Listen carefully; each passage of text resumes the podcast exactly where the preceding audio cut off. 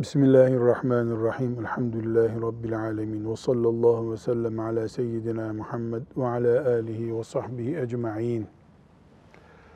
Riyâzü's-Sâlihîn'in bu bölümünde anne, baba ve sıla-i rahim konusuna geldik.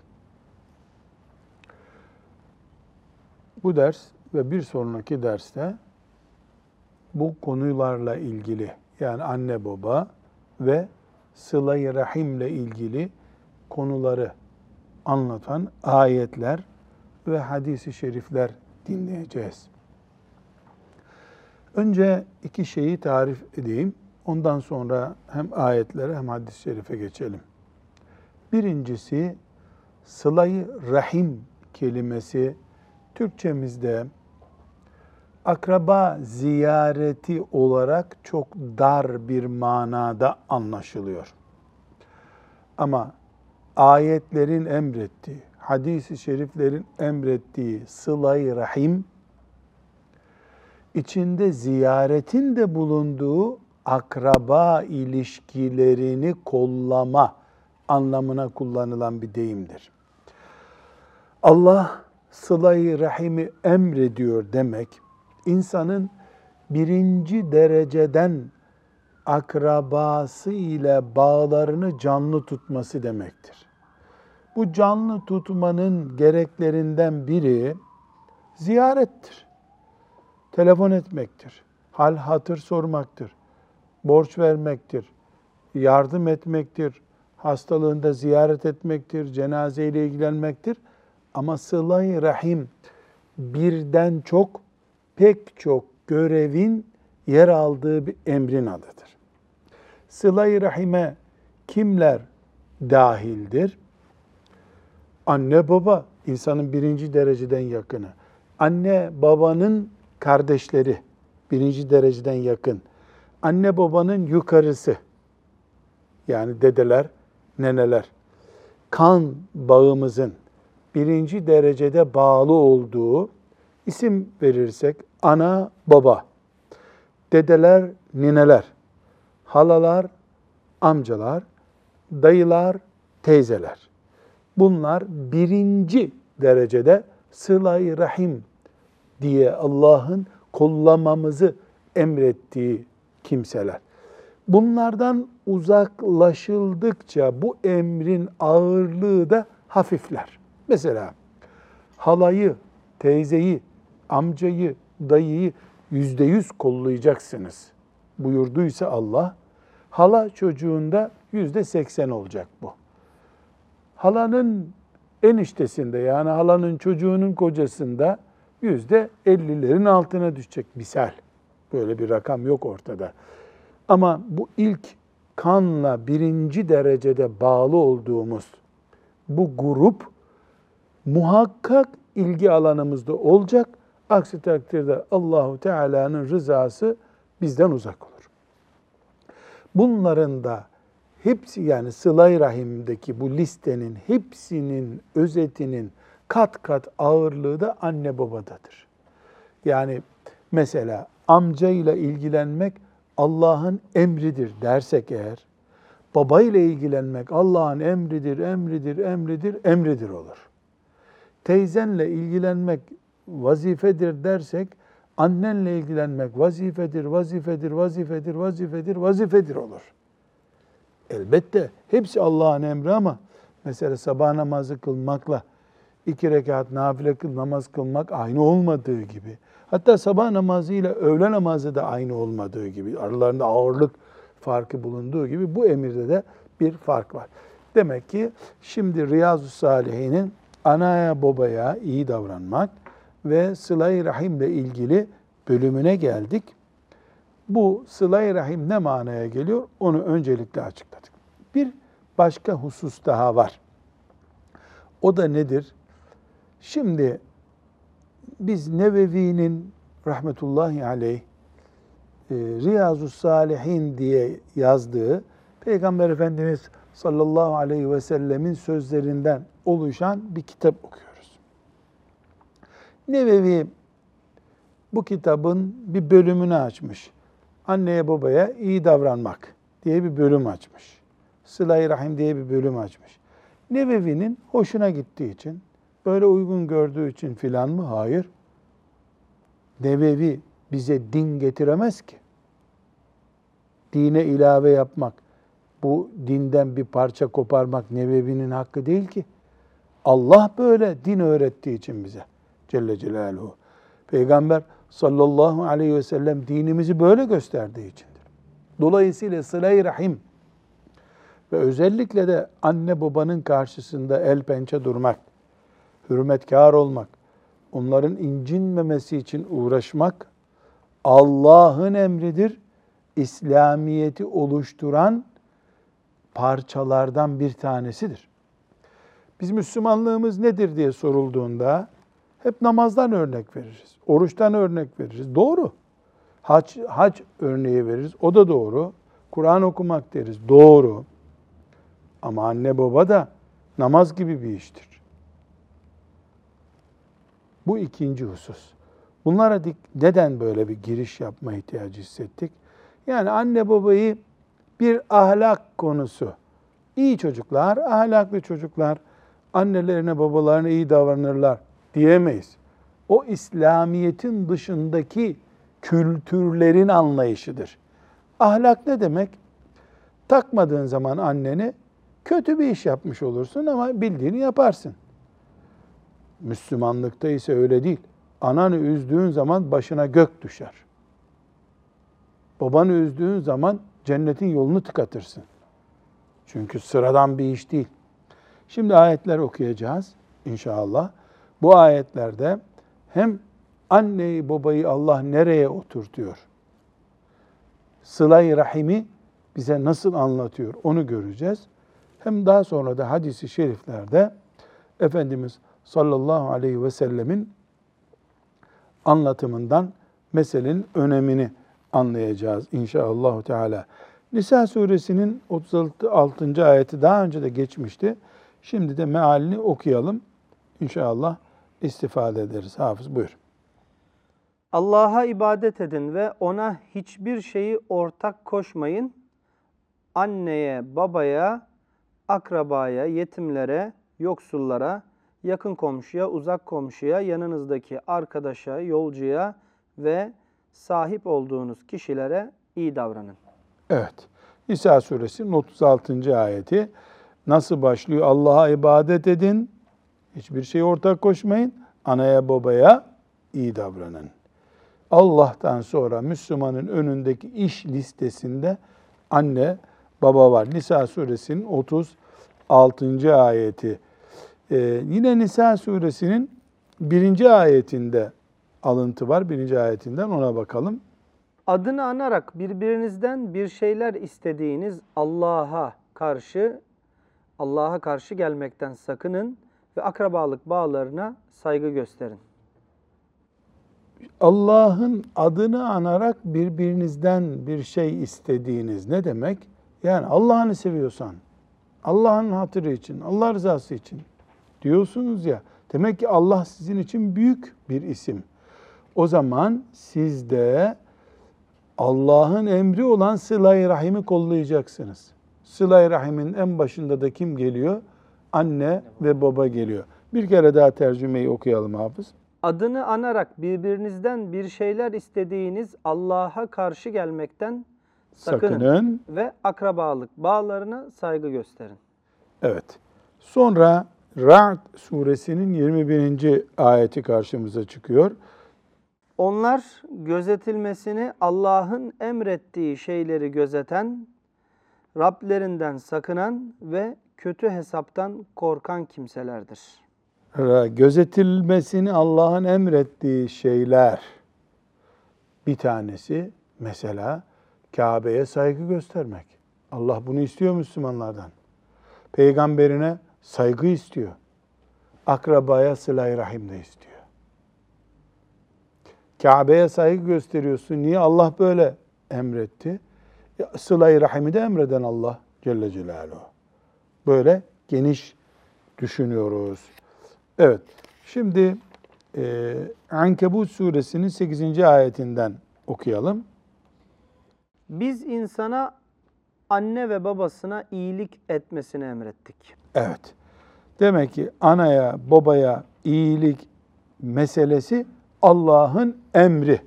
Fakat burada bir parantez açmamız lazım. Talha hocam, iyilik diyoruz.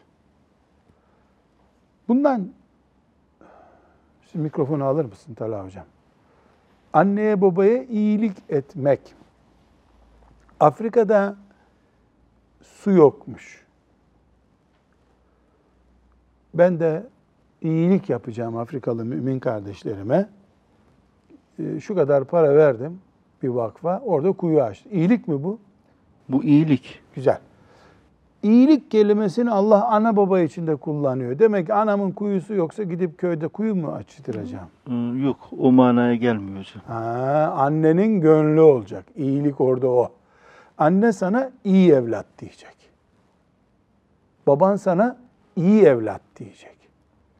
Ya bu kelime bizi aldatmamalı. Çünkü Ramazan-ı Şerif'te aldık bir kilo hurma.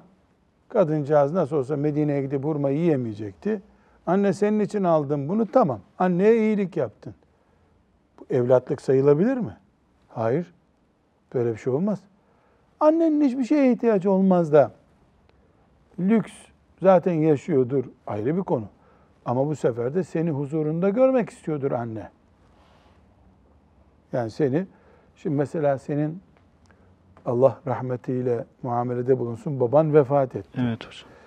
Annen yalnız değil mi bir senedir? Bir evet, sene oldu mu? Evet hocam. Bir sene bir, oldu mu? Evet bir sene oldu. Bir sene iki ay oldu. Ha, Allah rahmet eylesin.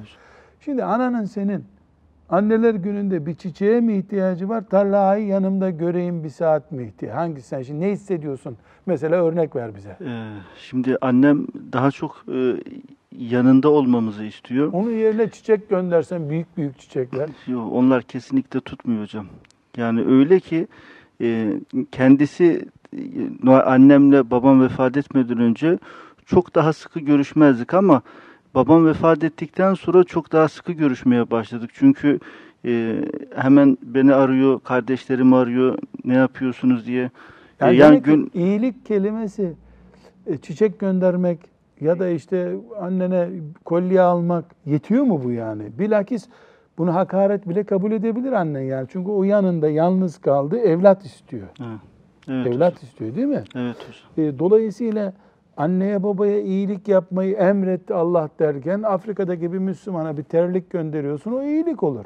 Ama aynı şeyi annene, düşünün ananın çapı Afrika'daki Müslümanın çapından binlerce kere daha büyük olduğu için Afrika'da bir terlik iyilik olabilir ama anana bir terlik alarak iyilik yapmış olmazsın, yetmez. Analığının çapı kadar, babalığının çapı kadar iyilik yapacaksın onlara. Nedir o? Ellerini öpeceksin, ayaklarını öpeceksin. Burada dur ben sana bakmak istiyorum diyecek, bakacaksın. Ee, bu badanayı yeniden yap diyecek, yapacaksın. Bana para ver, ben camide sadaka dağıtacağım çocuklara diyecek. Para vereceksin. Elbette aç kalarak, çalarak değil herhalde. Yani takatinle, sınırlı olmak kaydı şartıyla. Mesela yetmiş iki saat hiç uyumadan başımda duracaksın derse böyle bir şeye itaat edilemez. Ama on saat beklenir. Değil mi? Ondan sonra insanın uyumadan beklemesi mümkün değil. Yani Allahu Teala bile e, takatımızın üstünde bir şey emretmediğine göre ana baba da mesela akli melekeleri kaybolmuştur kadıncağızın. E, önümde ayakta üç gün bekleyeceksin. Yoksa küserim, hakkımı helal etmem, sütümü helal etmem, yoğurdumu helal etmem. Bir şeyler deyip duruyor. E bu akli meleke sorunu var. Orada ne yapacağız? Mutetil, toplum anaya hizmeti neyi kabul ediyor? Belli bir şey bunlar. Bu hizmeti eksiği olmayacak, soğuk olmayacak, sıcak derdi olmayacak, yatak derdi olmayacak, yemek derdi olmayacak, hizmeti görülecek, temizliği yapılacak. E daha sonra e annemizin sağlık durumu iyi değil diye muamele edeceğiz. Mesela Alzheimer olacak maazallah. E iki yaşında çocuğa nasıl muamele ediyordun? Onu da iki yaşında çocuk yapıp kabul edeceksin. Burada nereye vurgu yapıyoruz? Allahu Teala ve vassaynel insane bi valideyhi husna. Anneye, babaya iyilik yapmanızı emrettik. Allah buyuruyor. Ama bu iyilik kelimesine takılırsan sen camiden çıkarken cuma günü bir lira veriyorsun bir fakire. Sana yarım torba dua ediyor. Allah razı olsun, bütünü bir lira verdin. Anana da bir lira vererek iyilik yapmış olabilir misin? Yok canım. Hiç o, o, o iyilik. Yani caminin kapısındaki dilenen bir kadınla anan senin için aynı kimse değil. Dolayısıyla sen onları karşılaştıramazsın bile. İnşallah bu vurgulama noktamız iyi anlaşılmıştır. Evet, İsrâ suresinin yirmi üç ve yirmi dördüncü ayeti var ki bu bu ayeti celileyi annesi olan, babası olan her mümin böyle bir anayasa gibi, değişmez bir kanun gibi muhakkak okumalıdır. Rabbin şöyle emretti. Rabbin, ey insanoğlu, Rabbin sana şunu emrediyor. Bu Allah buyuruyor. Sadece Allah'a ibadet edeceksiniz. Bir, sadece Allah'a ibadet edeceksin. Başka tanrıcıkların olmayacak. Ana ve babanıza iyi davranacaksınız. İki, anasının babasının iyi çocuk dediği çocuk olacaksın. Onlardan biri ya da her ikisi senin yanında yaşlanırsa sakın onlara öf bile deme. Evet, bu da üç. İyi davranacaksın. Yaşlı annen baban büyük ihtimalle sana kaba davranacak, kıracak, abinin, ablanın yanında seni üzecek, sana az verecek, senin çocuklarını incitecek. Anne be, yapmayacaksın. Evet. Onları azarlama. Sakın. Eğer Allah'a ibadet eden Müslümansan ana baba azarlamayacaksın. Onlara saygıyla hitap et. Evet. Onlara merhamet ederek tevazu kanatlarını aç da Rabbim küçüklüğümde onlar beni nasıl şefkatle büyüttülerse sen de onlara öyle merhamet et de. Evet, işte imtihan bu. Sen elli yaşındasın. yirmi yaşında delikanlı oğlun var. yirmi üç yaşında kızın var. Senin yaşında hanımın yanında annen geliyor sana beş yaşındayken bağırdığı gibi bağırıyor. Bir, iki, üç bağırıyor. Terliği fırlatıyor. E çocukların önünde rezil olmak desen rezil oldun. E hanımına karşı otoriten kayboldu. Veya kocana karşı sen mahcup düştün. Seni annen bile azarladı geçen gün dedi. Veya baban. E işte sen sinirlenmiyorsun. Kızmıyorsun. Yetti mi? Yok. Üstüne bir de dua ediyorsun. Rabbirhamhuma kema rabbeyani sagira. Rabbim ben bebekken onlar beni merhametle büyüttüler. Sen de şimdi onlara rahmet et diyorsun. Bu bir imtihan işte. Hangi imtihan bu? Yani mümin imtihanı. Kur'an görmüş insan imtihanı. Kolay mı bu Talha Hoca? Hiç değil. Kolay olsa bunu emreder miydi Allah-u Teala? Emretmez. Onun için Müslüman kardeşlerimizin yani Gazze'de, Filistin'de Müslümanlara acıdıkları gibi ya adamlar neler çekiyor garibanlar orada dedikleri gibi kendilerini de anne babalarının sağlığında öyle bir imtihan, ona benzer bir imtihanda görmeleri gerekiyor. Çünkü Gazze'deki Müslüman Allah-u Teala'nın huzurunda imtihan oluyor. O eziyetli hayatıyla E, mümin bir insan da yani yuvanı dağıtıyor annen. Baban geliyor sofranı dağıtıyor. Arkadaşlarını arıyor. Bu çocuk manyaklaştı, şöyle etti. Artık neler geliyorsa ağzına söylüyor. Sen bir toplantıya gidiyorsun. Kıs kıs gülüyor herkes. Meğer senden önce baban aramış. Orada akla gelmez, hayale gelmez şeyler söylemiş. Sen orada reddi nesep yaparsan Allah'ı ve peygamberini tanımamış olursun. Boynunu bükersin, içinden içinden ağlarsın. Gene üstüne Rabbirhamhuma kema rabbeyani sagira. Onlar beni bebekken merhametle büyüttüler ya Rabbi. Bu şimdi de sen onlara rahmet et deyip bir de üstüne ne yapıyorsun? Dua ediyorsun. İsrâ suresinin yirmi üç, yirmi dördüncü ayetine iman ettiğin bir mümin olduğunda böylece ortaya çıkmış oluyor. Lukman suresinin on dördüncü ayetinde benzer bir mana var. Onu da okuyalım. Biz insana ana ve babasına iyi davranmayı emrettik. Özellikle de anası nice sıkıntılara katlanarak onu karnında taşımış, emzirmesi de iki yıl sürmüştür. İşte bu sebeple bana, anne ve babana şükret diye tavsiye etti. Ya Allah, ya Allah. Bu cümle işte bu sebeple bana, bana diyen kim? Allah Teala. Allah Celle Celaluhu. Bana, ana ve babana şükret. Enişkurli ve li valideyk. Bana, bana. Kim o bana? Allah. Ondan sonra kim? Anan, baban, şükreden kul. Nankörlük yapma. Şükretmenin aksi nedir? Nankörlüktür. Allah'a nankörlük etme, anana babana nankörlük etme. E anam bana eziyet ediyor. Merak etme, Allah onu da görüyor. Eziyet ediyorsa ahirette sen ecrini bulacaksın. E baban bütün birikimlerini aldı, abine verdi, abin de götürdü, zarar etti, iflas etti. E Allah da unutmadı ya senin hakkını. Allah onları saklıyor sana. Senin mesela bir milyon servetini batırdı diye sen ahiretini batırma. O düşünsün kıyamet günü ne yap? Çünkü baba da olsa o, ahirette hesap verecek çocuğunun parasını niye aldın diye. Evet, o aç kaldığı için gelip senin paranı alıp yeseydi Allah onu sormayacaktı ona. Ama güya ağalık yapacak, öbür çocuğa götürüp senin harçlığını verdi. Bunu Allah ondan sorar. Adaletsizlik yaptı. Ee, sen kız çocuğusun, sana hiçbir şey vermedi. Götürdü, iki çocuğuna paylaştırdın malları. Sen kiralık bir ev bile bulamıyorsun. Apartman verdi çocuklarına. Bu zulüm mü? Zulüm tabii. Allah-u Teala'nın yapmayın diye emir buyurduğu, peygamberinin hani Nu'man radıyallahu anh geliyor, çocuğa vereceğim mallarımı şahit ol ya Resulullah diyor. Ne buyuruyor Efendimiz? Ben zulme şahit olmam buyuruyor.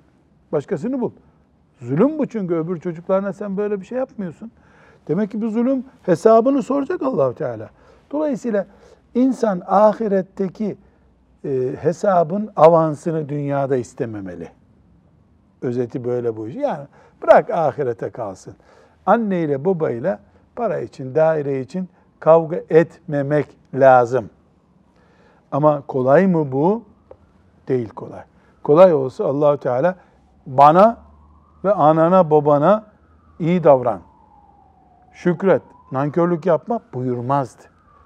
Allah-u Teala kendi adıyla beraber ananın babanın adını anıyor. Belki de anan baban yani namaz niyaz açısından düşük kimselerdir belki, seni ilgilendirmiyor. Annem iyi namaz kılmıyor diye ben başka ana istiyorum, doğmayacağım bundan diyemedin ki sen. Seni Allah o anadan murad etti yaratmayı. Yarattı, kimseye de sormadı. Celle Celaluhu.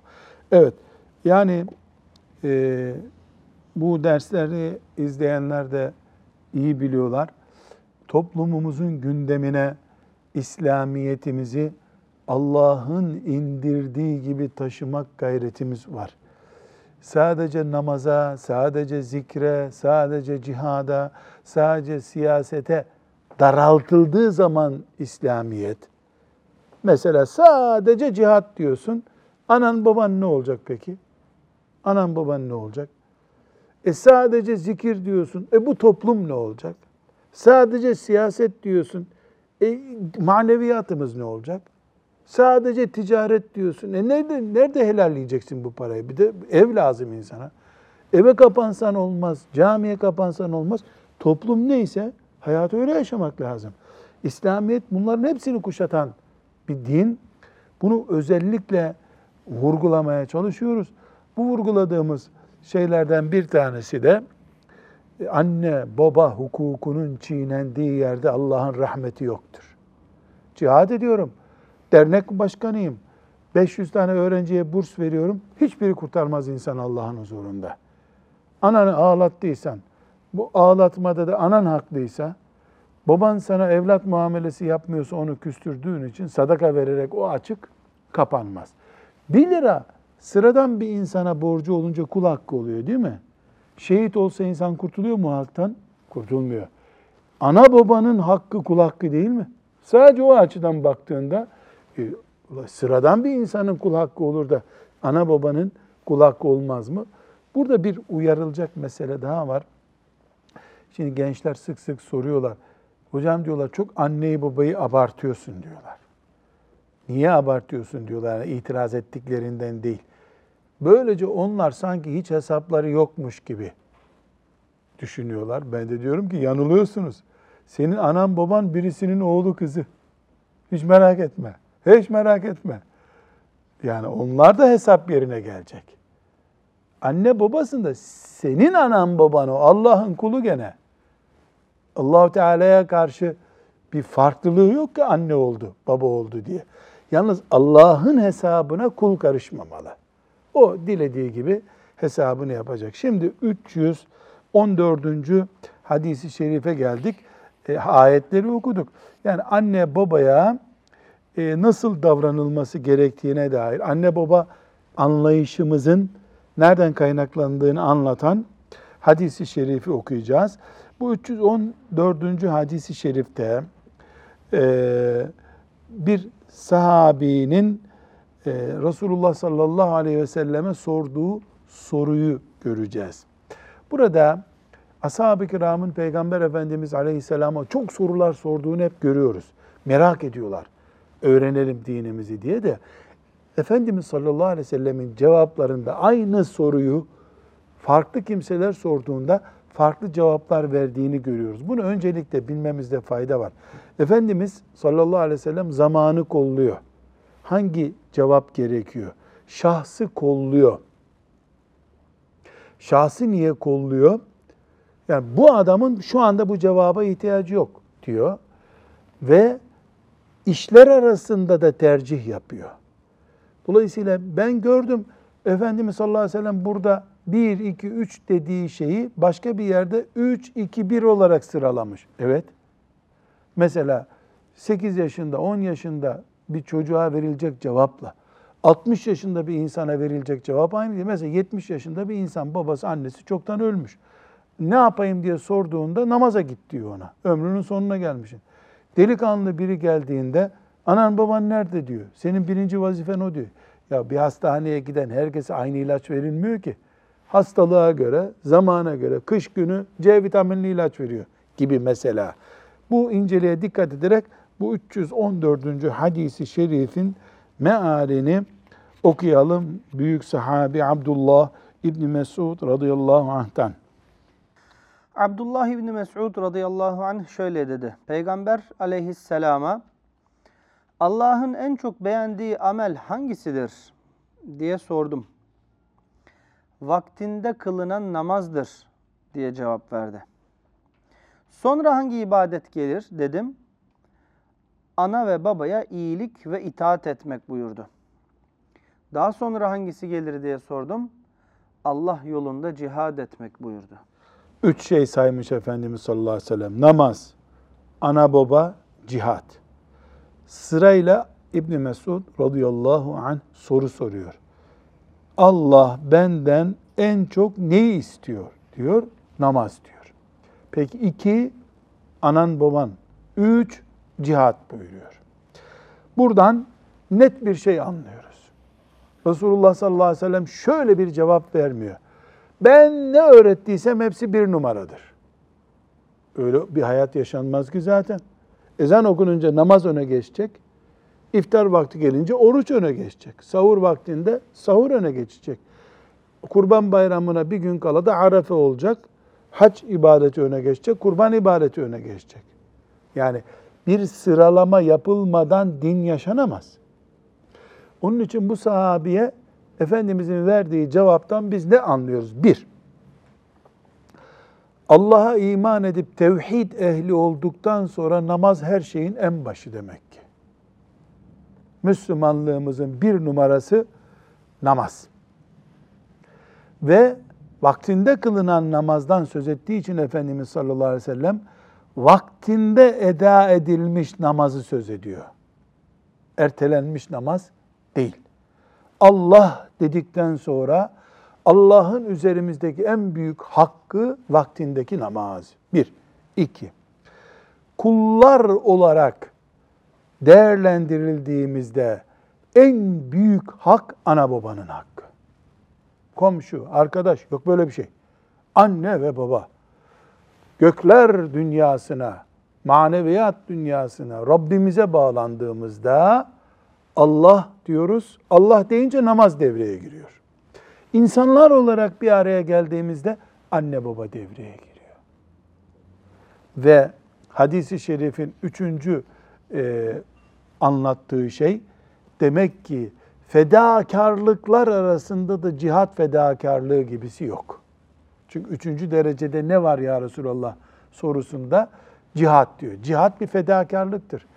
Canını verirken fedakarlık yapıyorsun. Malla cihat ederken para veriyorsun. O bir fedakarlık. Bazen can vermekten zor o. E, sözlü cihat yapıyorsan eğer, söz söylemenin bir riski var, o riski alıyorsun. Demek ki ibadetlerde namaz, insani ilişkilerde ana baba, fedakarlıkta da cihat. Müslümanın üç önceliklisi. Ve dördüncü bir başlıkta, demek ki dinimizin emirleri arasında öncelikli diye, önemli diye yapılabilecek bir sıralama var. Bütün emirleri bir sırada göremeyiz. Tıpkı yasakları bir sırada göremediğimiz gibi. Mesela zina da yasaktır, kumar da yasaktır. Zina ile kumar aynı mı yasaklık düzeyleri? Yok canım. Biri ateş gibi, öbürü yani saman ateşi gibi. Ama o da ateş. O da haram çünkü. Allah'ın emirlerinde de, yasaklarında da bir önemlilik ve önceliklilik sırası muhakkak var. Peki nereden gerekli oluyor bu? Şundan dolayı gerekli oluyor. Eğer bu sıralamayı bilemezse mümin aldanır. Ramazan günü oruç tutmaz ama gider cami gezer mesela. Kaç cami gezse Müslüman bir Ramazan orucu tutmuş kadar sevap kazanabilir? Medine-i Münevvere'de akşama kadar dursa oruçsuz, Kabe'de tavaf etse, Talha hocam, yani oruç tutmuyor ama Kabe'yi hep tavaf ediyor akşama kadar. Hayır. Olur mu bu hiç? Olmaz hocam. Oldu zannetse kendini aldatmış olur. Kalbim temizdi, ayaklarım temizdi filan. Böyle böyle laflar insanı kurtarıyor mu? Mesela Efendimiz sallallahu aleyhi ve sellem dişlerinizi temizleyin diyor değil mi? Neredeyse günde beş defa emredecektim diyor. Beş defa emredecektim diyor da acımış bize. Beş defa emretmemiş. Her yemekte bari temizlememizi istemiş. Peki dişlerini çok iyi temizliyor Müslüman ama haram olan bir şeyi de yapıyor. Ama diş temizliğine de önem veriyor. Sıralama hatası ne abi? Mesela alkol kullanıyor ama adamın dişleri çok temiz. Bir önemi var mı bunun artık? Yanlış yere oturttuk. Yanlış yere oturttuk. E, alkol, keşke sen hiç hayatında dişlerini temizlemeseydin de alkol de kullanmasaydın. Evet, diş temizliği önemli. Hiçbir Müslüman diş temizliğini önemsiz diyemez. Resulullah sallallahu aleyhi ve sellemin emri açık. Diş temizliği istiyor efendim. Ağız temizliği. Diş değil, ağız temizliği istiyor. Maddi manada. Fırçayla, macununla, misvanla temizliyor. Temizle diyor. Ama midene alkol indikten sonra dişin temiz olsa ne olur? Kirli olsa ne olur? Çürük olsa ne olur? Yani birinin sıralamasıyla öbürünün sıralaması karşılaştırılır gibi değil. Onun için dinimizin emirlerinde de, yasaklarında da bir sıralama var. Farz ne demek, vacip ne demek, nafile ne demek şimdi ortaya çıkıyor. Niye haram başka şey, mekruh başka bir şey? Bu ayrıntıyı anlayamazsan, haramla uğraşırsın, bir mekruha karşı da titiz olduğunu, hiç mekruhlara yanaşmıyor. Ya yüz mekruh bir tane haram etmez ki. Evet, burada bir beşinci maddeye daha giriyoruz. O da nedir? Müslümanın ihtiyacına göre aciliyet kesbeden durumlar söz konusu. Çünkü benzer bir hadisi başka sahabi sormuş. Efendimiz cihadı öne çıkarmış. Namazı ikinci sıraya almış. Zaten adam namaz kılıyor ama tembel bir Müslüman. Cihada git buyurun onun için. Müslümanın bireysel olarak bir öncelikliği olduğu gibi İslam toplumu da Müslümanlardan oluşuyor. Dolayısıyla toplumların da öncelikli konuları olabilir. Mesela bundan elli sene önce, altmış sene önce ezan yasaktı. Kur'an alfabesi yasaktı. Öncelikli konusu neydi Müslümanların? Ezanda Kur'an. Ya bir ezanımızın sesine kavuşalımdı. E, elhamdülillah şimdi ezanlar birbirine karışacak hale geldi. Değil mi? E, elhamdülillah ama Resulullah sallallahu aleyhi ve sellemin sünnetine karşı laubalilik başladı toplumda. İmam Hatip Lisesi'nde okuyor çocuk. Bana göre bu ayet böyle olmaz diyebiliyor. İtikadımıza dair sıkıntılar başladı. Önceliğimiz, toplumumuzun önceliği, eğitime vereceğimiz öncelik, evet namaz önemsiz, abdest önemsiz değil. Haşa. Ama inanmayan adam ne yapacak? Meleklere inanmayan birisi abdest alsa ne olur, gusletse ne olur? Meleklere imanında, kadere imanında şüphe var. Fertlerin, şahısların özellikli konuları, öncelikli konuları, ilk kademede olması gereken konuları olduğu gibi fertlerden oluştuğu için toplum, bir noktada toplumun yanlış kayma, yön değiştirme gibi riski olabilir. Alimler, hoca efendiler bunu anlamalı ve bunu öncelikli yapmalıdırlar. Aksi takdirde vakit zayiat yapılmış olur. Bu sıralama hatasından şeytan istifade eder. Evet, burada e, vakti bitirmeden küçük bir e, yeniler anekdot diyor. Ben mülahaza diyeyim. Küçük bir mülahazayı not etmekte fayda var. Kaç ayet okuduk? Hem İsrâ suresinin hem Lukman suresinin ayetinde Allah-u Teala kendi mübarek ismiyle ana baba ismini bir arada zikrediyor. Bunun hikmetini kendisi bilir tabii. Yani kullar olarak biz şöyle filan kanun maddesine uygun olsun diye zikretti diyecek halimiz yok. Ama alimler üç noktada kesişmeden söz ediyorlar. Birincisi Allah-u Teala Halik'tir, yaratıcıdır. İnsanı kim yarattı? Allah. Yaratma fiili neyin üzerinde gerçekleşti? Annenin, babanın üzerinde gerçekleşti. Anne ile baba Allah-u Teala'nın Halik ismi üzerinde birleşiyor. Onun için de ayet bana ve anana babana diyor ayet. Bir. İki, Allah-u Teala kulun Rabbidir. Benim Rabbim Allah'tır diyoruz. Rab ne demek? Sahibim benim, terbiye edenim, yetiştirenim. Bunu kimin üzerinde yapıyor Allah? Kundaktayken anamızın babamızın üzerinde yapıyor. Bir noktada daha anne baba olmasa, kundaklayan bir anne, büyüten, peynir ekmek getiren bir baba olmasa, Allah'ın o e, muradının gerçekleştiği zemin adeta olmuyor. Bu sefer de Allah'ın rububiyetiyle, yani Rab olmasıyla ana baba birleşiyor. Onun için de ben ve anan baban diyor Allah Teala. Üçüncü olarak da Halik'i, Allah kulun Halik'i ve nimet vereni olduğu için şükret bana diyor. Şükreden kullarımdan ol, seni yarattım, yaşatıyorum. E bu şükrü kul yapacak ama anne baba olmasaydı ortada şükreden dili de olmayacaktı o kulun. Şükür noktasında da anne babalı bir ortamda olduğu için çocuk Allah'a ulaşıyor. Dolayısıyla üçüncü noktada, şükür noktasında Allah ve ana baba kesişiyor mefhum olarak. Zat olarak değil şüphesiz. Bu üç şeyden dolayı ayet anne ve babayı birleştiriyor. Enişkürli ve li valideyk, bana, anana babana şükreden kul olacaksın. Beceremezsen dönüp bana geleceksin, haberin olsun.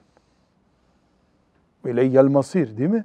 Dönüp bana geleceksin. Sorgulanacağın konu anana babana niye şükreden bir kul olmadın sorgusu olacak diyor. Allahu alem aslını fakat böyle bir tahminde bulunmuş ulemamız. Ve sallallahu ve sellem ala seyyidina Muhammedin ve ala alihi ve sahbihi ecmaîn. Velhamdülillahi rabbil âlemin.